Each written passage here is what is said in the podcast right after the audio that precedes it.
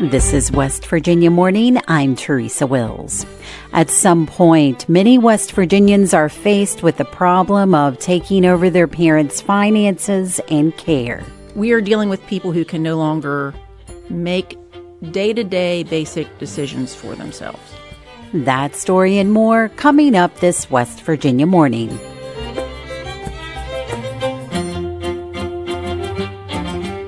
The West Virginia coal industry's top lobbyist says mine companies are having trouble finding workers, and he'd like lawmakers to help recruit and train them. Curtis Tate has more. West Virginia coal mines could hire several hundred workers if it could find them. That's what Chris Hamilton, president of the West Virginia Coal Association, told members of the Senate Energy, Industry, and Mining Committee on Tuesday. You know, we ought to be recruiting people from around the country, bringing them here, providing them land and opportunities within our industrial sector. Hamilton said Senate Bill 157 could help do that by funding the Coalfield Community Development Office. That office has been dormant for at least a decade, Hamilton said. The state employs about 13,000 full time mine workers. Coal production has been up in the past year, but the industry has been limited by its ability to find new workers. The committee approved the bill and sent it to the Finance Committee. For West Virginia Public Broadcasting, I'm Curtis Tate in Charleston. During last night's program of the legislature today, Government reporter Randy Yohe sat down with House Speaker Roger Hanshaw, a Republican from Clay County, to discuss early childhood education and money for coalfield communities, among other things. Let's start out with one that's close to your heart early childhood education. It is. It seems like everybody is on the same sheet of music right now. We saw where uh, Superintendent Roach had come out with his plan for the first, second, third, and fourth grade. I know that you've had a plan for first and second grade teachers' aides. Then the governor in his state of the state says, let's put $37 million into first grade teacher aides. Tell me why that's so important, not just for those grades, but for the entire West Virginia education system. Yeah, it is. I'm happy to talk about that because earlier this fall we saw some numbers uh, on on on performance scores from our public education students that really should should give all of us a moment of pause, Randy. I, I, I think that if coronavirus has taught us anything over the course of the past couple years, it is that remote education is tough and distance learning is difficult under even the best of circumstances. So, one of the things that we know from the data is that teaching students how to read by the time they finish the third grade is really, really a, a, sweet spot. That if we don't, if we don't help students learn to read at grade level by the time they reach the third grade, the likelihood of them ever reading at grade level in their lifetimes is a single digit number, is, is, is very small and falls off precipitously even after that. So we really have an opportunity here with the surpluses that we're seeing in terms of the budget now and the influx of federal money that our, our counties and boards of education, as well as the state, have received to make a meaningful impact on not just public education in, in the first, second, and third grade, but really in the whole, the whole continuum of K through 12 education. Because get, getting students up to grade level early helps them be successful the whole rest of their time in, in, the, in the school system and, and in life. And you're a data driven guy, and the data really shows that in first, second, and third grade, an impetus there makes a whole difference for kids that get into high school and want to go on to secondary. It, it really does, and you're right. I do like I like making decisions based on numbers. I like making decisions based on data, and that's that's what the numbers show. The numbers tell us that we need to get it done, and we need to get it done by the third grade. Let's jump around a little bit. Let's talk about economic development and specifically uh, site preparation.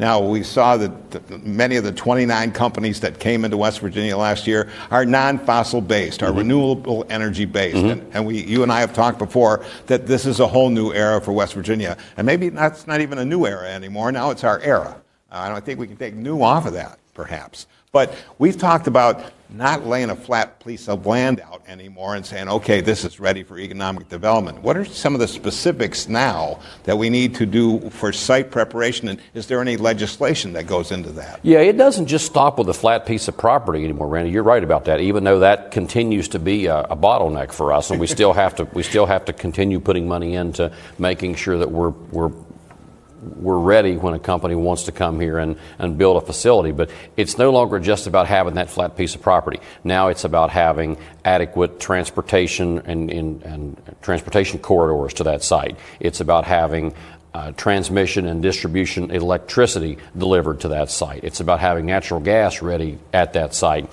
And, and even uh, to peel back the onion one layer further, it's, it's perhaps not just enough to say we have electricity at that site. It's do we have the kind of electricity at that site that the customer wants to buy?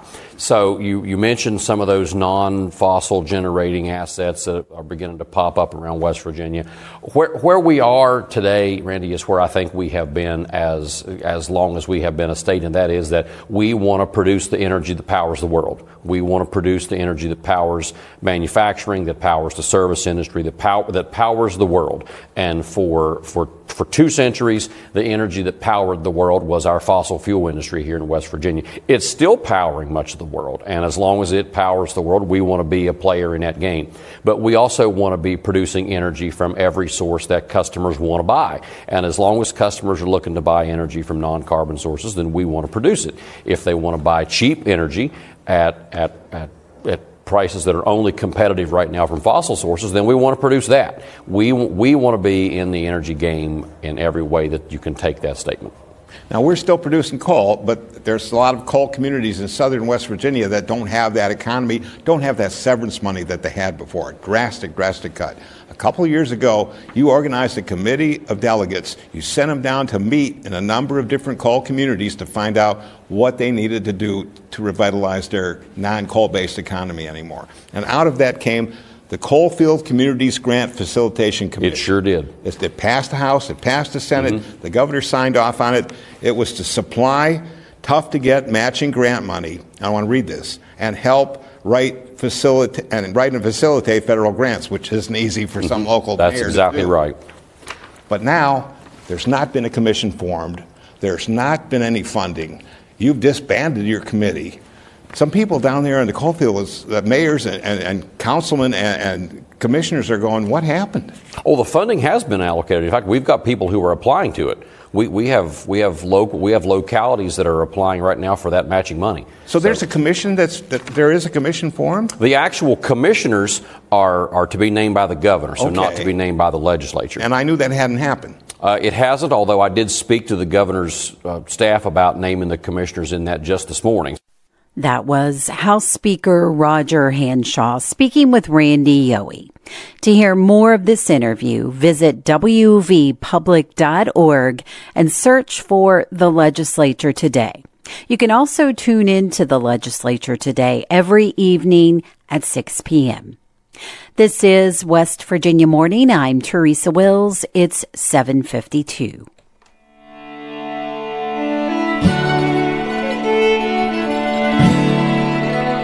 Variable cloudiness today, breezy in the southeast, highs in the 40s and low 50s. A chance of rain tonight and gusty wind, lows in the 40s. Tomorrow, a chance of rain and windy with highs in the 50s and low 60s. Support for the weather forecast is provided by the attorneys at Torres Save a Law, representing firefighters, police officers, and West Virginia families. Information at torressavealaw.com.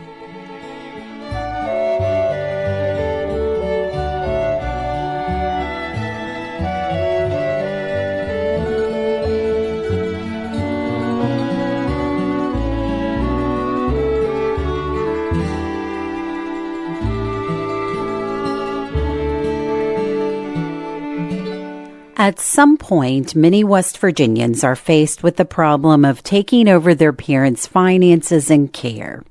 As part of his ongoing series, getting into their reality, caring for aging parents, News director Eric Douglas spoke with Frankie Parsons, a Charleston attorney who specializes in estate planning and works with families who may need a conservatorship or guardianship.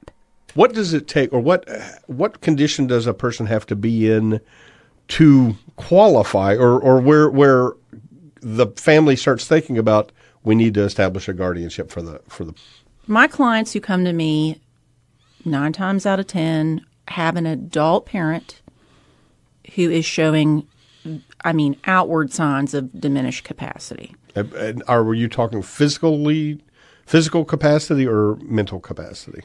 Having uh, diminished physical capacity, meaning you're having a hard time getting around, is not criteria to have a guardianship. Okay. Okay. We are dealing with people who can no longer make day to day basic decisions for themselves. Right. Okay. How does that process start? You, you say, "Mom's not doing well. She, you know, she can't handle her own checkbook anymore." Um, do I call an attorney first? Do I call the doc? I mean, where where do you get started in that process? Normally, what I'm dealing with is a an adult child who comes to me and says, "My mom is not doing well," and you know outlines the ins and outs of what's going wrong. Now, what we will need as part of this proceeding is an affidavit from a physician outlining the Okay. mental condition. So at some point, a doctor is going to need to be involved. You can't just come to me irritated with your mom and say, I need to be her guardian. That's not how it works. We need a physician's documentation that there is, in fact, uh, you know, a diminished mental capacity or some type of issue. I assume then we're we're going before a judge or of some sort. You'll complete the petition, and it, it- it's basic information the person's name, address, age, and then what we call in the code interested parties. So that would be, let's say you have three brothers and sisters. All of the children of that person would be listed, and the code prescribes if you don't have kids, you know, who we go down the line of who should be notified as an interested person official notice goes out that way. Now, each county does this differently. In Kanawha County, I, I as the attorney would handle that. Um, I truthfully, I don't know what what pro se petitioners would do in Kanawha County. I'm assuming they would handle that on their own. I don't think the court would take up that ball for them for not having a lawyer. Uh, and at that point, anybody there will be a period after that until the hearing is scheduled. So it, it goes in front of a mental hygiene commissioner. Anybody in this period of time can file a response, an objection. If so, there there are several steps and safeguards that we are not violating someone's due process or their legal rights of any variety by just assigning them a guardian. Yeah, that's exactly what I was thinking. There's, yeah, this isn't just oh, I'm going to take over my mom's estate and No. and I'm going to start whip out her paycheck or her checkbook and start writing checks. There's there's a number of steps, th- and this isn't something that happens overnight either. I assume this probably takes a couple months by the time it's all said and done. Usually, Yeah, It, I mean, it, it- it's not as long as other legal processes that I'm involved in, but yeah, it, it's it's usually from start to finish, two to three months, depending on if I'm waiting on that physician's affidavit. Sometimes takes a while. Doctors are very busy. Once you have all the information, it the courts handle those fairly quickly. okay. What haven't we talked about?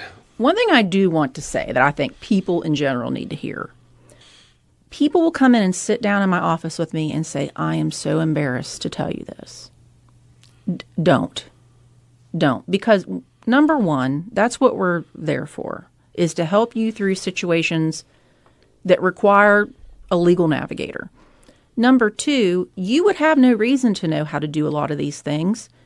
If you have never encountered a need an elderly parent before, you know, that you're segueing into this part of your life where your parents now need to be parented. If you've never been there before and you're not a lawyer, you wouldn't know what to do. Sure. So there's no shame in not knowing. There's no shame in, you know, I need to go through this process and need the help of an attorney. There's no shame in that at all. You have no reason to know what I know because I do it for 10 hours every day. So, or, or manage these cases for 10 hours every day. That was Frankie Parsons speaking with Eric Douglas about legal aspects of caring for older adults as part of the radio series, Getting into Their Reality, Caring for Aging Parents. You can find the other stories in this series on our website at wvpublic.org.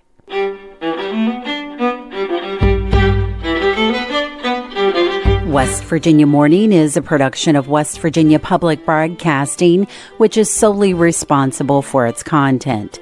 You can keep up with the latest West Virginia news throughout the day on our website, wvpublic.org. Support for our news bureaus comes from West Virginia University, Concord University, and Shepherd University. West Virginia Morning is produced with help from Bill Lynch, Caroline McGregor, Curtis Tate, Chris Schultz, Emily Rice, Eric Douglas, Liz McCormick, Randy Yohe, and Shepard Snyder. Eric Douglas is our news director and he produced today's show. I'm your host, Teresa Wills. This is West Virginia Morning.